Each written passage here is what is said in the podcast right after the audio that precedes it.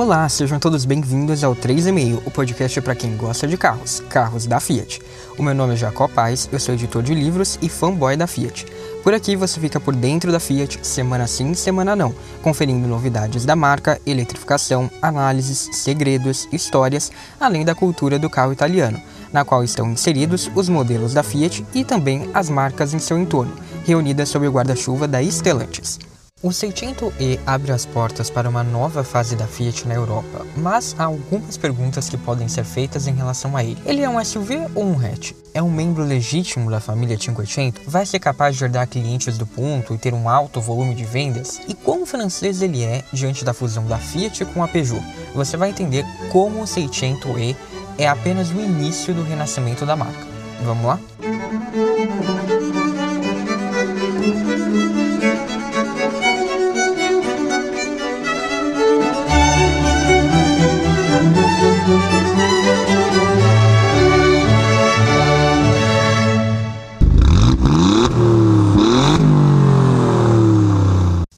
Início do mês de julho, a Fiat apresentou na Europa uma amostra do seu futuro com dois novos produtos que fazem parte da linha 500. E eu já estava querendo falar deles há um tempo. Um desses produtos foi o Fiat Topolino, que é um quadriciclo elétrico. Aqui neste episódio, porém, eu quero falar do outro modelo que foi apresentado na mesma ocasião, o 600e. A marca apresentou esse carro como o irmão maior do 500e, reunindo, abre aspas, o melhor do segmento B com o melhor dos BSUVs. Fecha aspas, palavras da própria Fiat. Mas o que isso quer dizer na prática? Afinal, a montadora também disse que o 600 é o tão aguardado retorno da Fiat ao segmento B, ou seja, ele também seria o herdeiro real oficial do Punto, que saiu de linha lá na Europa em 2018 sem deixar sucessor. Mais do que isso, o 600e representa uma nova fase para a Fiat, porque o último projeto totalmente novo que ela tinha feito antes do 500e tinha sido o tipo lá em 2016. Então a gente teve o tipo em 2016 depois a gente teve o 500 em 2020, ou seja, quatro anos sem lançar nada. E agora também, quase quatro anos, 2023, enfim, um novo projeto. Nesse evento, o Olivier François, que é o CEO global da Fiat e CMO da Stellantis, disse com todas as letras: na gestão da FCA, conduzir a marca na Europa era um desafio, porque não havia possibilidade de sinergias com outras marcas do grupo. Como as outras marcas do grupo estavam focadas em carros grandes, SUVs, picapes, a Fiat não conseguia desenvolver produtos em conjunto com elas. Então, todos os produtos lançados lá na Europa foram carros vindos de parcerias. Então, por exemplo, teve uma picape média, a Fullback, que foi uma parceria com a Mitsubishi a gente teve o 194, né, o 124 Spider, que foi uma parceria com a Mazda, e a gente teve o próprio tipo, que é algo que eu sempre falo aqui, que é um projeto que nasceu para atender a Turquia e foi bancado em partes pela Tofas, que é a empresa com quem a Fiat tem uma joint venture que é a responsável por produzir esses modelos na Turquia. Então, por isso, o desenvolvimento foi para frente.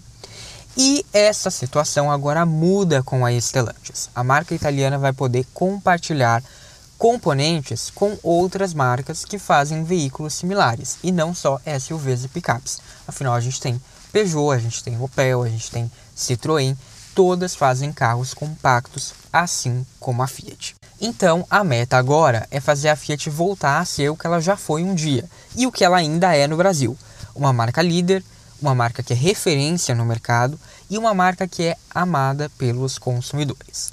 Para chegar lá, uma ofensiva de lançamentos vai ser feita nos próximos três anos. O 600e, que foi apresentado agora em 2023, é o primeiro deles, mas essa é só a fase 1 do plano. Em 2024, a gente vai ver o outro lado da Fiat, que é o lado inclusivo, é o lado engenhoso, é o lado funcional, é o lado, vamos assim dizer, generalista, mas a italiana, que a Fiat teve por muito tempo na Europa e continua tendo no Brasil. E é graças à resiliência da Fiat diante dessa falta de investimentos da FCA e aos resultados obtidos mesmo assim, ou seja, mesmo com essa falta de investimentos, a Fiat é a marca número um em emplacamentos, em volume de vendas da Stellantis. Então, graças a isso, o que aconteceu foi que o pessoal da Stellantis viu que existe muito potencial na marca Fiat. Então, a marca Fiat se tornou atrativa porque, mesmo diante de uma falta de investimentos, ela entrega um alto volume de vendas e sem ter uma margem ruim. Toda essa história nova começa com o Seicento, como eu disse. Mas, afinal, o que é o Seicento? Eu vou colocar ele aqui sob escrutínio mas eu vou fazer isso comparando o Seicento com outros carros da Fiat e, com base nisso, responder essa pergunta. É importante dizer que o Seicento, obviamente, resgata um nome muito histórico de um produto que já existiu nos anos 50, nos anos 60. Ele era um carro justamente do segmento B que vendeu muito bem que tem uma história muito grande com a Itália, porque ajudou, assim como o Cinquecento, a é, desenvolver a mobilidade no pós-guerra da Itália. E também aqui na Argentina, o Gabriel comentou isso no último episódio, até pouco tempo atrás, foi o Fiat mais produzido no nosso vizinho. Então, dito isso, a gente vai para a primeira comparação, que é de 600e com 500e. A Fiat diz que o 600e é, abre aspas, sofisticado e ecológico como o novo 500, mas com um upgrade em estilo, habitabilidade e autonomia, fecha aspas. Ela também está utilizando o mote de 500 motivos mais 100 para vender o novo modelo. Em termos de design, o parentesco com o hatch menor é bastante óbvio. A gente tem ali o conjunto óptico com faróis redondos, cortados pelo capô, que é foi uma novidade introduzida pelo último 500, mas o 600E também ganha um detalhe que invade a lateral e é meio polêmico. Ele dá ali ao carro uma espécie de cílios. E essa peça aproxima o 600E, inclusive, dos modelos vendidos aqui no Brasil pela Fiat, porque ele faz com que o conjunto ganhe um aspecto meio alado. Os faróis rasgam a lateral, vão invadindo ali a lateral. Dá um aspecto também mais horizontal, que é o que a gente vê nos nossos modelos, do que apenas redondo, que é o que a gente vê no 500. Tal como o 500, o logo na dianteira faz referência ao modelo. Então a gente tem ali um escrito 600 e não Fiat. E o capô é bem musculoso, também tem elementos que simulam ali uma entrada de ar nos para-choques, seguem ali a mesma linha, os mesmos tipos de vinco, os mesmos tipos de acabamento, então é bem parecido nesse quesito. Na traseira, o formato das lanternas e das luzes internas das peças é basicamente o mesmo, mas o 600E tem detalhes cromados que dão ali uma espécie de efeito flutuante na lanterna. E o conjunto onde está localizada a placa também lembra bastante o hatch menor, só que um pouco ampliado. É até um pouco estranho, na verdade, porque a régua da placa é bem grande, é bem grossa e não tem nada ali, é meio vazio. Aliás, a traseira toda é meio vazia. O nome do carro, por exemplo, só aparece no para-choque, com as cores da bandeira italiana, em uma linha que corta os algarismos no número 600. É até bem parecido com o antigo logo do Linea. Mas aqui, essas cores da bandeira italiana me parecem de um gosto um tanto quanto duvidoso. Eu preferia que tivessem utilizado a Fiat Flag como fazem no Brasil. O para-choque começa colorido, tem uma faixa preta e depois tem uma faixa de novo na cor do carro. o que dá ali uma sensação um pouco de esportividade e se distancia bastante da elegância e da limpidez do 500e, que tem linhas mais sóbrias ali no para-choque. Mesmo assim, até aqui o 600e é um carro que cumpre o objetivo de parecer um 500e maior. Os elementos são praticamente os mesmos, mas em proporções maiores. Tem ali algumas diferenças na dianteira, como os cílios, né, que eu falei, ou o para-brisa e a coluna A, que tem linhas mais retas do que o 500e. E isso dá alguma personalidade exclusiva ao carro na dianteira. Já na traseira, a repetição dos elementos vistos no 500e fazem com que o 600e tenha pouca personalidade. Ele realmente parece ali só um 500 bombado mesmo. A lateral, por sua vez, é bem diferente da do 500e. Primeiro porque o 600e tem apliques de plástico preto que começam na base do para-choque dianteiro, passam pela caixa de roda dianteira, se estendem pelas duas portas, continuam na caixa de roda traseira e vão terminar lá naquela faixa preta do para-choque traseiro. Em meio a esses plásticos, a gente tem a grafia do nome 600 em um friso cromado que percorre ambas as portas laterais. Então aqui, de ter as cores da bandeira da Itália, a gente tem um friso cromado e também tem um friso cromado que contorna o arco das janelas na parte superior da lateral. E isso a gente já viu também no 500e. Só que as maçanetas não são embutidas, como no hash menor, e a área envidraçada é mais estreita, o que me parece uma herança do reaproveitamento da porta dianteira dos projetos da PSA. As portas dianteiras, inclusive, elas são bem grandes, enquanto as traseiras são menores e elas não abrem em um ângulo generoso como nos últimos projetos feitos pela Fiat. O resultado é uma falta ali, de equilíbrio entre a quantidade envidraçada e a lataria. Além disso, a queda do teto resulta em um corte abrupto da traseira. Então ele lembra de fato um hatch, ele está muito mais próximo do 500e nesse quesito do que do 500x. E, lógico, os retrovisores, que são exatamente os mesmos vistos em todos os carros que usam a plataforma CMP da PSA, como os Peugeot 208 e 2008, o Opel Mokka e até o mais recente Jeep Avenger. Então aqui no Brasil a gente vê um compartilhamento de outras peças, por exemplo, né, que o pessoal sempre fala entre Pulse e Argo, mas o retrovisor em si é diferente. O que eu acho interessante, porque acaba dando uma personalidade também. E aqui nesse caso não, a gente vê não só um compartilhamento de carros da mesma marca, mas de todo o grupo. Então isso eu acho bastante mancada. Logo dá para dizer que de perfil o 600e tenta esconder o parentesco com os primos franceses, mas ele não consegue fazer isso tão bem quanto na dianteira e na traseira. A conclusão, a meu ver, é que o 600e não tem a mesma coesão visual do 500e, embora seja inegável que ele bebe sim das mesmas fontes. Tem algumas estranhezas, mas ele se distingue facilmente dos outros modelos no mercado ao seguir os traços da família 500.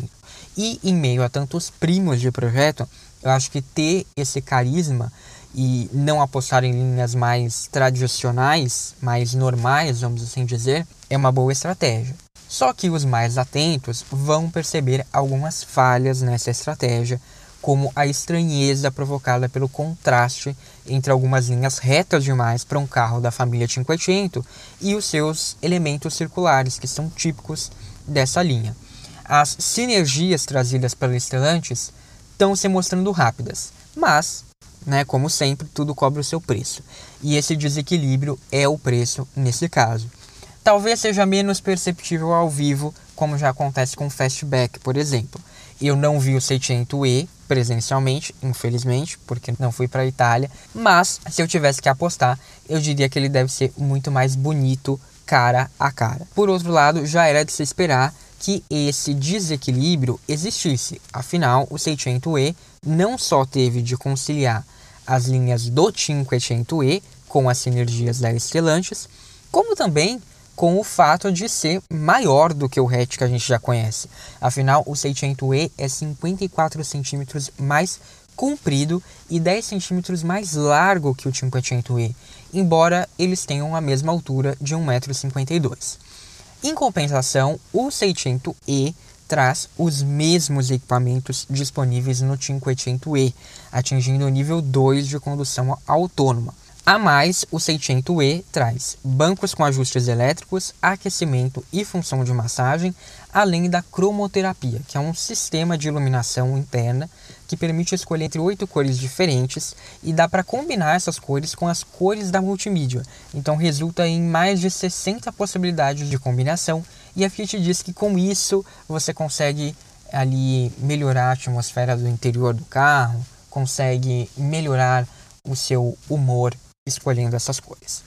Por dentro, o 600e segue o misto de se inspirar no irmão menor, com algumas novidades. Os bancos são diferentes, eles são maiores, mais esportivos, mas eles usam uma estampa parecida com o logo da Fiat ali fazendo aquela padronagem e tem opções em couro sintético claro ou em tecido feito a partir de materiais reciclados. As linhas do painel são idênticas às do 500, incluindo a central multimídia e o cluster, eles usam a mesma tela, e também o volante. Os comandos e o console central têm peças em comum com o Jeep Avenger. Aqui pouca coisa parece vir da PSA, a não ser coisas pequenas mesmo. O que talvez seja mais evidente é o retrovisor interno e os comandos que ficam ali ao redor dele, que não são comandos típicos dos Fiat. E também um fator que eu não gostei muito é que não tem alças de teto para os passageiros de trás, que a Fiat costuma fazer, mas não tem nesse carro. E, embora as telas sejam as mesmas dos outros Fiat, os sistemas rodando nessas telas são da PSA. A Fiat até parece ter buscado ajustar o software para que ele ficasse parecido com o Uconnect.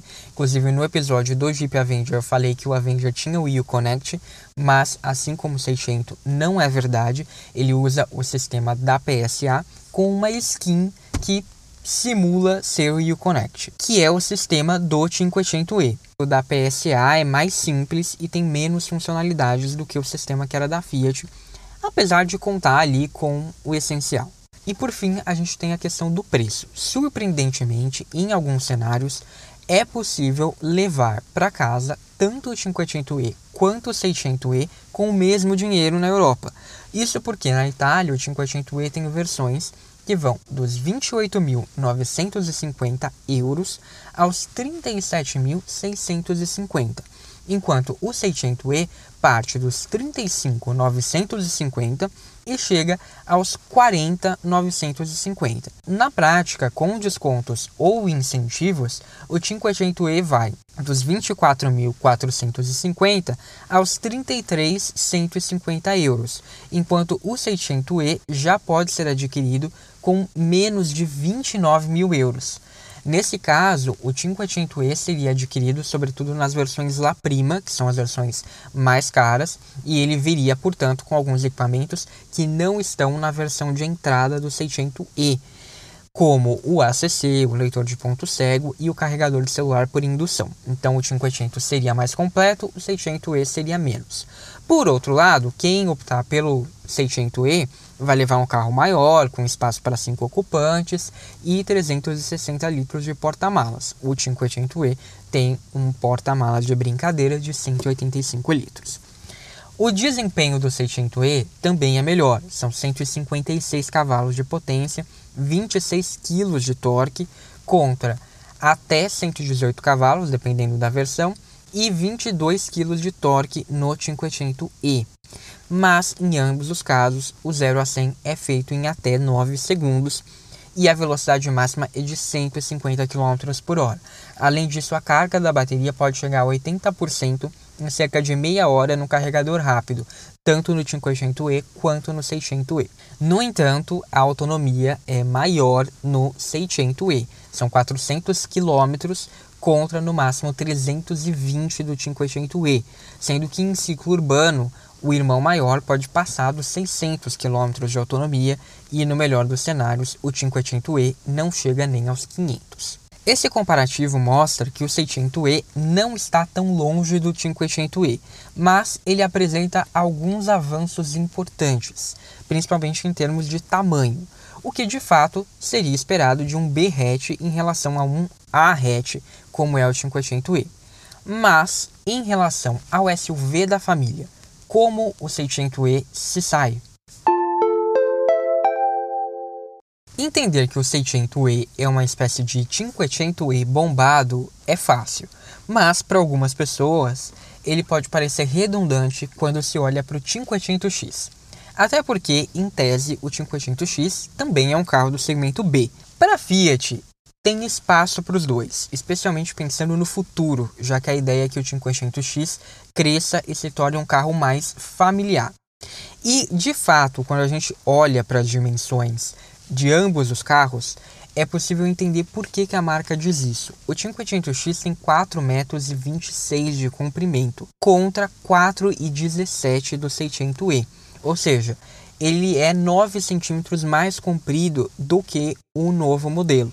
E ele também é mais alto, ele tem 1,59 de altura contra 1,52 do 600e. Colocando de modo simplificado, é basicamente a diferença que existe entre um Fiat Pulse e um Jeep Renegade. Mas a diferença é mínima em largura, 1,79 no 500x e 1,78 no 600e. E entre eixos 2,57 no 500x e 2,56 no 600e.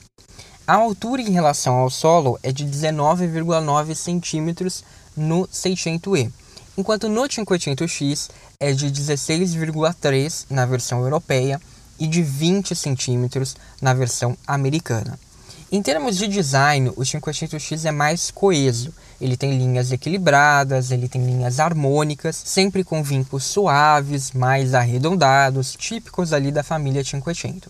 Em contrapartida, ele busca ser mais musculoso. Os paralamas são mais proeminentes, os para-choques também são mais proeminentes, a coluna C é um pouco mais larga, o que dá a ideia de ser um carro mais parrudo. Além disso, a queda do teto é um pouco mais prolongada e a traseira tem um volume extra, sem um corte abrupto como os hatches e como o 600i.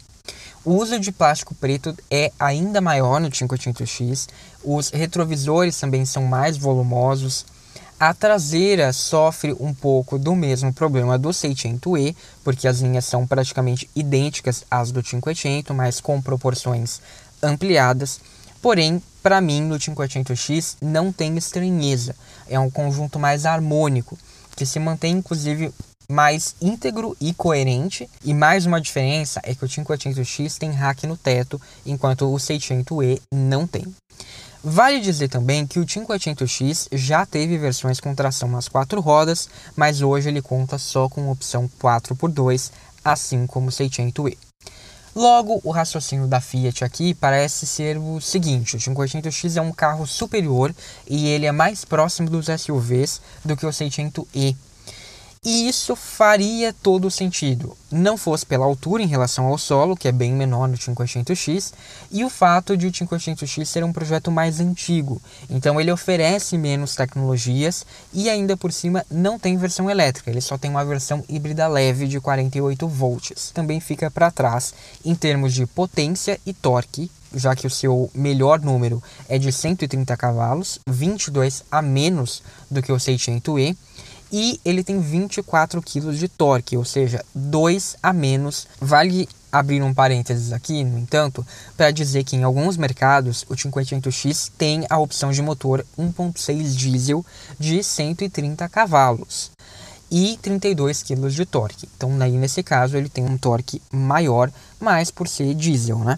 No melhor caso, o 500X também é 0,4 segundo mais lento, embora ele possa atingir uma velocidade máxima mais alta de 194 km por hora na versão híbrida e de 200 km por hora na diesel. Apesar de ter um acabamento mais caprichado, que pode receber inclusive Alcantara em algumas versões, e ele está disponível com o teto Dolce Vita, que é aquele teto que abre, né, de lona, que abre todo o teto basicamente, o que pesa mesmo para o 500X é a idade. O modelo fica para trás ao oferecer um sistema mais antigo de frenagem autônoma de emergência.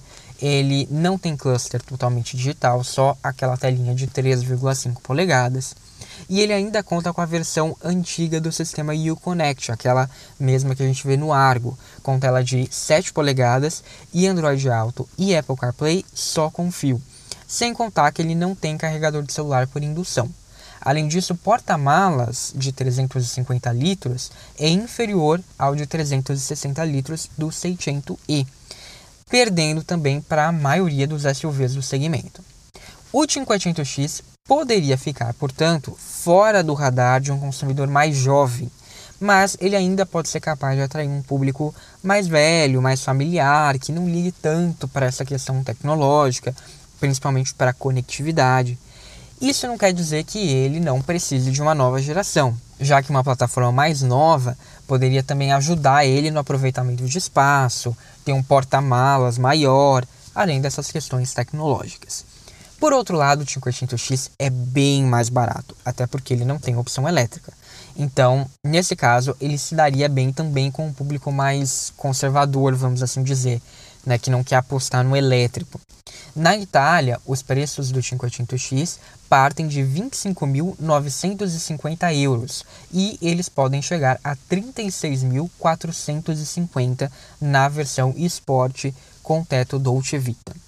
Com descontos, dá para comprar o 500X de entrada por pouco mais de 23 mil euros, ou seja, 6 mil euros a menos do que o 600E também com os descontos.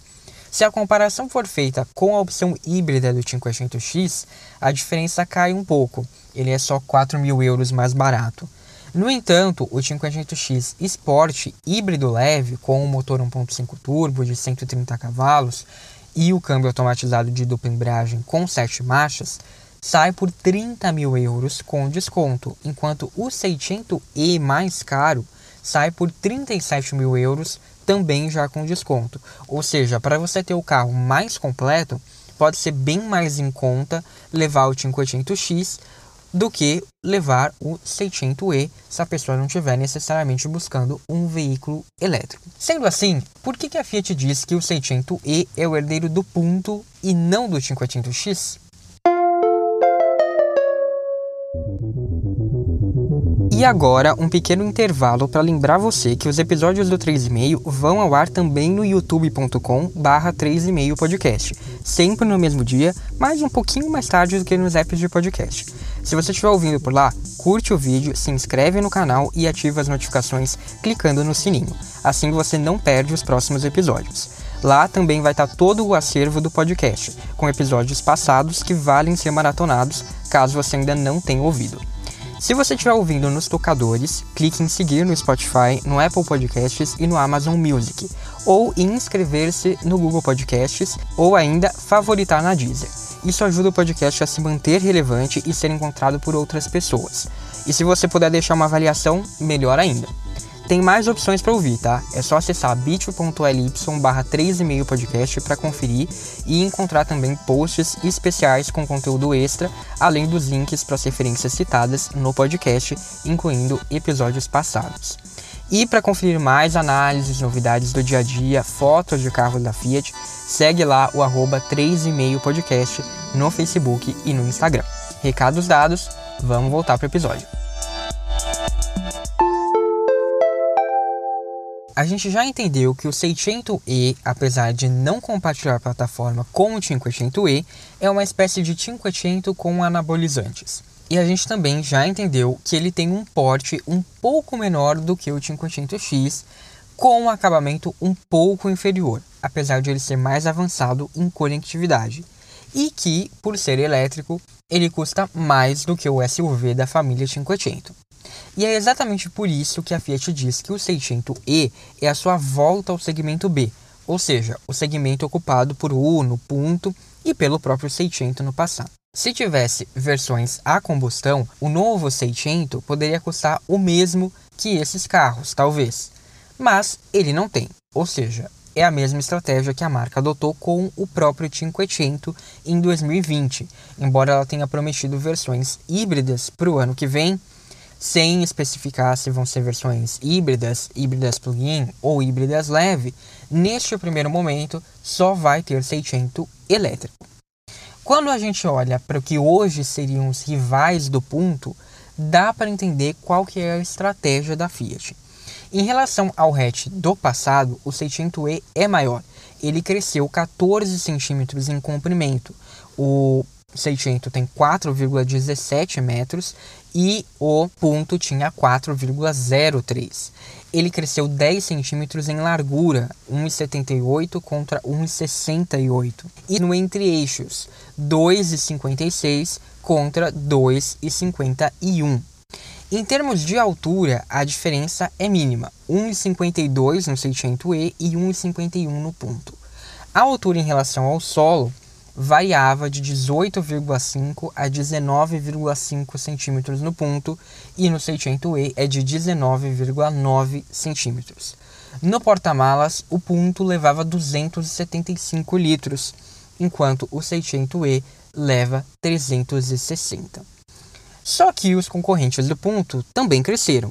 Um Renault Clio tem hoje 4,05 metros de comprimento, 1,79 de largura 2,58 de entre-eixos e 1,44 de altura, sendo que a altura em relação ao solo é de 14,2 centímetros e o porta-malas é de 391 litros. E para a gente ter uma referência mais próxima de nós, o Chevrolet Onix tem 4,16, ou seja, basicamente o mesmo tamanho do 600e. 1,73 de largura, 2,55 de entre-eixos e 1,47 de altura. A altura em relação ao solo fica ao redor dos 13 centímetros. Eu não consegui confirmar muito bem essa informação, porque a Chevrolet não divulga ela oficialmente. Então eu vi em alguns lugares falando que tinha 12,6, 12,7. O Onix Plus, né, que é o sedã, tem 13,1, se eu não me engano. Então por isso eu coloquei isso, ao redor dos 13 centímetros. E o porta-malas do Onix leva 303 litros. Olhando por esse lado, o 600E de fato não parece muito longe dos berretes europeus, com a principal diferença sendo o vão livre do solo, mas que já era um número generoso no caso do ponto. Algo que talvez possa incomodar os donos do hatch da Fiat, né, o ponto, seja o visual mais musculoso, que mesmo bebendo ali da fonte das linhas do Cinquecento, perdem em sutileza e perdem em elegância em relação ao ponto. E acredite, esse é um ponto importante porque muitos donos de ponto pela Europa ainda não trocaram de carro. E de acordo com a Fiat, a marca é a montadora com maior número de clientes nessa situação no segmento de B hatches.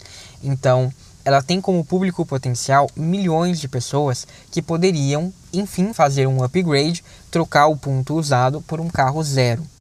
Não à toa, a Fiat está posicionando o 600 dessa maneira. Sendo assim, o 600e tem tudo que um B-hatch tem na Europa. E posicionando ele desse jeito, né, mais para o lado de um hatch do que para um SUV, a Fiat encontrou um modo de diferenciar o seu carro, inclusive dos primos de plataforma. Porque, surpreendentemente, os B-hatches elétricos estão em falta na Europa. A gente tem a Renault oferecendo o Zoe, que tem umas dimensões um pouco mais compactas, mas principalmente perde em acabamento e em tecnologia, e ela cobra de 35.100 a 38.300 euros, isso na França. Nesse país, na França, os preços do 600e vão de 35.900 a 40.900 euros, ou seja, muito próximo do Renault Zoe. Na Itália, onde o 600e é vendido com os já citados descontos, a marca francesa oferece só o Clio Full Hybrid, que vai ter preços ali de 17.250 a 26.550 euros, ou seja, com cerca de 3 mil euros a mais do que o Clio mais caro, você conseguiria levar o 600e para casa, sendo que a gente está comparando um carro que é híbrido com um que é totalmente elétrico. Já a Peugeot oferece o E208, que é um carro 100% elétrico na Itália. Nesse caso, tem uma versão que custa pouco menos de 37 mil euros e mesmo com descontos e incentivos não sai por menos de 30 mil euros, ou seja, é possível levar o 600e Red para casa pagando menos. Para levar para casa um carro com o mesmo nível de equipamentos do 600e La Prima, que é a versão mais cara, a Peugeot cobra 40 mil euros, ou seja, o mesmo que a Fiat, mas nesse caso os descontos vão ser um pouco maiores no hatch francês, que pode sair por pouco menos de 35 mil euros, enquanto o 600e vai sair por no máximo 36.950 euros. A Volkswagen e a Citroën não vendem nenhum B-hatch elétrico ou híbrido na Itália. A Opel oferece o Corsa, que tem valores que vão de 35.700 a 37.500 euros e com descontos e incentivos ali na casa dos 5 mil euros sobre esses valores. Já a Hyundai oferece só o i20 com opção híbrida leve. Nesse caso, o carro vai sair por preços que variam de 21 a 25 mil euros. Então, de novo, um carro que é, não é nem full hybrid, é híbrido leve, na versão mais cara, custa ali algo muito próximo do 600e de entrada, que é um carro totalmente elétrico. Quando a gente olha para alguns BSUVs, o E2008 tem preço de tabela começando nos 38.150 euros. O Opel Mokka parte dos 40.600 euros e o Hyundai Kona parte dos 38.600 euros. Então, na maioria dos casos, o 600e topo de linha, com o seu preço ali de 40 mil euros, fica entre as versões básicas e entre as versões topo de linha desses carros, sendo que no caso do Fiat já é a versão topo de linha com tudo o que ele tem direito. A Volkswagen não oferece nenhum BSUV elétrico ou híbrido na Itália. Mas tem uma questão que é nem a Fiat sabe se a Itália vai ser o principal mercado do 600e, pelo menos nesse primeiro momento, porque as vendas do 500 elétrico não são dependentes da Itália, já que a Itália é um país atrasado na eletrificação quando a gente compara com as outras potências europeias. Quando questionado qual seria o mercado principal para o 600e, o Olivier François e a sua equipe não souberam responder muito bem. Eles disseram que a marca está preparada caso o perfil do mercado italiano mude, mas eles admitiram que realmente dificilmente o 600e vai atingir grandes volumes de venda por lá. Até por isso, as versões híbridas que vão ser apresentadas no ano que vem vão ter uma grande importância no êxito do 600e. A esperança da Fiat é agradar outros mercados que já são fã do 500e ou do 500, né, da linha 500. A Fiat está tentando apostar nisso. Então eu trouxe aqui mais algumas comparações breves para a gente entender como o 600e se sai para além do cenário italiano. Em Portugal, o Hyundai Kona, que é chamado de Kauai, parte dos 44.300 euros o E2008 dos 33 mil euros, enquanto o E208 começa nos 36 mil euros. O Opel Mokka parte dos 40 mil euros e o Corsa dos 34 mil euros. Na França, além dos Renault que eu já citei, a gente tem a Peugeot oferecendo o E2008 por 40.150 euros e o E208 por 34.800 euros e a Opel oferece o Mocha por 42 mil euros e o Corsa por 36 mil euros. Já a Hyundai oferece o Kona com duas opções de motor elétrico, um de 37 mil euros com uma autonomia de 305 km e 136 cavalos de potência, ou seja, inferior ao 600e, e chega a 48 mil euros numa versão com autonomia de 484 km e 204 cavalos de potência, então números aí nesse caso superiores ao 600e. O que isso quer dizer? Quer dizer que, tal como na Itália, as duas versões do 600e têm alvos bastante evidentes na Europa como um todo. Com a Red, a Fiat vai oferecer um carro que custa praticamente o mesmo que os hatches compactos elétricos, talvez com um pouco mais de espaço e com um visual mais estiloso, não vou dizer caprichado, porque aí vai depender de gosto, mas tem ali todo o estilo, toda a grife da linha Cinquecento. É um carro que é de entrada, mas não parece carro de entrada. Com a La Prima, que é a versão mais cara, o 600e vai custar o mesmo que os SUVs compactos de entrada. Só que ele já vai trazer tudo o que ele tem direito, como eu disse há pouco. Ele é muito mais bem equipado do que esses SUVs de entrada. Ele talvez seja um pouco menor, dependendo do competidor, traz um porta-malas um pouco menor, mas ainda assim ele vai ser um carro bem equilibrado. Na teoria, eu acho que é uma estratégia ótima. Resta a gente saber se o 600e vai ser capaz de ser tão internacional quanto o 500e é. Ou seja, se ele vai vender fora da Itália. Será que a gente vai ver algo disso no Brasil? Vou responder a seguir. Então, eu já comparei o 600e com o 500e, com o 500x, com o Punto e agora eu vou comparar ele com o Pulse.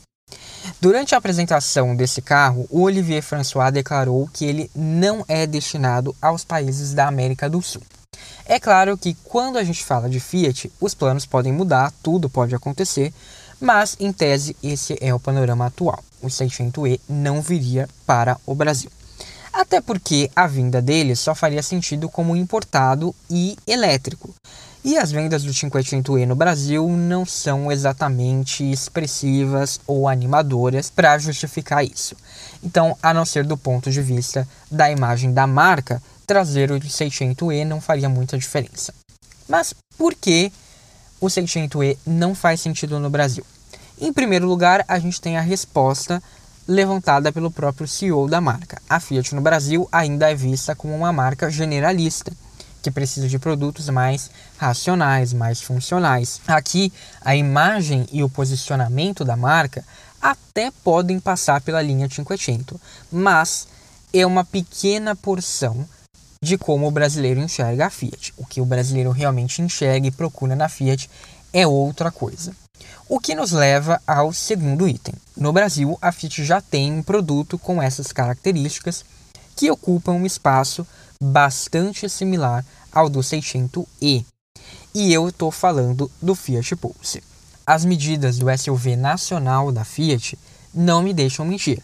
O Pulse tem 4,09 metros de comprimento, ou seja, 1 centímetro a menos do que o 600 Além disso, o seu entre-eixos é de 2,53 contra 2,56 do 600e. A largura é praticamente a mesma, 1,77 no Pulse e 1,78 no 600. Já a altura do Pulse é de 1,58, ou seja, 6 milímetros a mais do que o 600e. E o vão livre do solo é de 19,6 no Pulse contra 19,9 no 600e. Pelo que eu já vi de vídeos feitos no 600e e pelo histórico de modelos da PSA e também do Jeep Avenger, o espaço interno não parece ser muito diferente em ambos os carros, bem como o acabamento que é feito majoritariamente de plástico. A vantagem maior do 600e seria em termos de qualidade de montagem e na oferta de equipamentos, sobretudo equipamentos de segurança. Então, tem um maior número de airbags, tem mais sistemas do pacote ADAS. Então, essa seria a grande diferença. Ainda assim, a faixa de preços seria parecida, porque, em essência, o 600 e o Pulse ocupam o mesmo espaço, que é o espaço entre os B-hatches e os B-SUVs. A diferença é que no Brasil tudo que a Fiat mais quer é que as pessoas vejam o Pulse como um SUV, enquanto na Europa é justamente o oposto. Tudo que a Fiat mais quer é que as pessoas vejam o 600e no máximo como um crossover. Na divulgação do 600e, a Fiat não usa os termos SUV ou crossover em absolutamente nenhum momento. Além disso, itens como ângulos de ataque e ângulos de saída sequer foram divulgados para a imprensa é uma posição radicalmente diferente em relação ao Pulse ou ao próprio Avenger, que não, não só tem essas informações divulgadas, como eles também apostam em assistências eletrônicas para justificar algum apelo off-road. O 600E não tem essa pretensão. E o fato de, nesse sentido, estar muito mais próximo dos B-hatches atrapalha qualquer plano de a gente ter o 600 para valer no Brasil. Afinal, ao que tudo indica, ele é só a ponta do iceberg do renascimento da Fiat. E tal como aqui no Brasil, a gente vai precisar ver o que de atual a gente já tem, incluindo aí o 600E, vai ser aplicado nos planos futuros da marca. Ou seja, se esses projetos que a gente tem hoje, Pulse, Fastback, 600E, se eles vão ser misturados em um carro só nas próximas gerações, ou se eles vão deixar de existir em favor de outros, ou se um vai e outro não, a gente ainda não sabe o que a Fiat vai fazer com isso. E agora eu entro então na última comparação, que é justamente o aspecto de futuro, né? Então por isso eu comparo o 600e com o 120. O 600e é um produto que nitidamente tem o DNA da Fiat. Ele tem objetivos ambiciosos, ele tem um posicionamento inteligente, ele é um carro carismático, apesar de algumas estranhezas, e ele é um carro ali que tem um nível de atenção aos detalhes. Isso é inegável. Porém, a gente também precisa reconhecer que existem traços franceses que vazam desse projeto. O fato de ele ser um carro que já estava em desenvolvimento antes da fusão é uma prova disso. Então a, a Fiat teve de fazer concessões e adaptar a sua visão a essa plataforma da PSA, porque do ponto de vista dos negócios era o que fazia mais sentido. E tá tudo bem, afinal a gente está falando de uma empresa e isso tem que ser levado em conta. Então, além de reduzir custos, isso permitiu acelerar o projeto. Beleza. Então, a gente só vai ver o que a Fiat é capaz de extrair da plataforma CMP com o seu DNA 100% totalmente impregnado nessa base com aquilo que a gente vai ver em julho do ano que vem, que é o primeiro projeto inspirado no conceito 120. Esse projeto vai dar origem ao renascimento da Fiat como marca verdadeiramente generalista na Europa. E, por tabela, o que vai inaugurar também uma nova fase para a marca no Brasil, com projetos globais que serão compartilhados entre Europa e América do Sul. Porque, por mais que o Seicento possa sim ser um carro de volume, por mais que ele possa ir bem na Europa, ele ainda é um produto que faz parte do nicho Cinquecento, que a gente precisa reconhecer não é o tipo de projeto que agrada todo mundo, como seria um carro de uma marca generalista. O Seicento até pode quebrar essa barreira e, quem sabe, impulsionar a eletrificação da Itália. Afinal, o Cinquecento é um carro que vende bem. Mas aqui vai o detalhe: o Cinquecento é um carro que vende bem juntando toda a Europa. Apenas na Itália, ele não é um carro que tem a força, por exemplo, do Panda. Então, é esse o ponto que eu quero chegar aqui. O 600E não é o lado democratizante da Fiat que a gente vê no Brasil ou que a gente vê em produtos como o Panda e que os europeus conhecem do passado da marca. Pelo menos não totalmente. Ele pode talvez alcançar algum nível disso? Pode. Mas não é o objetivo principal com ele. Quando a gente começar a ver esse DNA sem as misturas franceses estarem aparentes em algum nível, quando isso acontecer, é que a gente vai ver o renascimento da Fiat sendo colocado de fato em prática. Até lá, o que a gente tem é o 600E. Então, até lá, o que a gente tem é um aperitivo à francesa.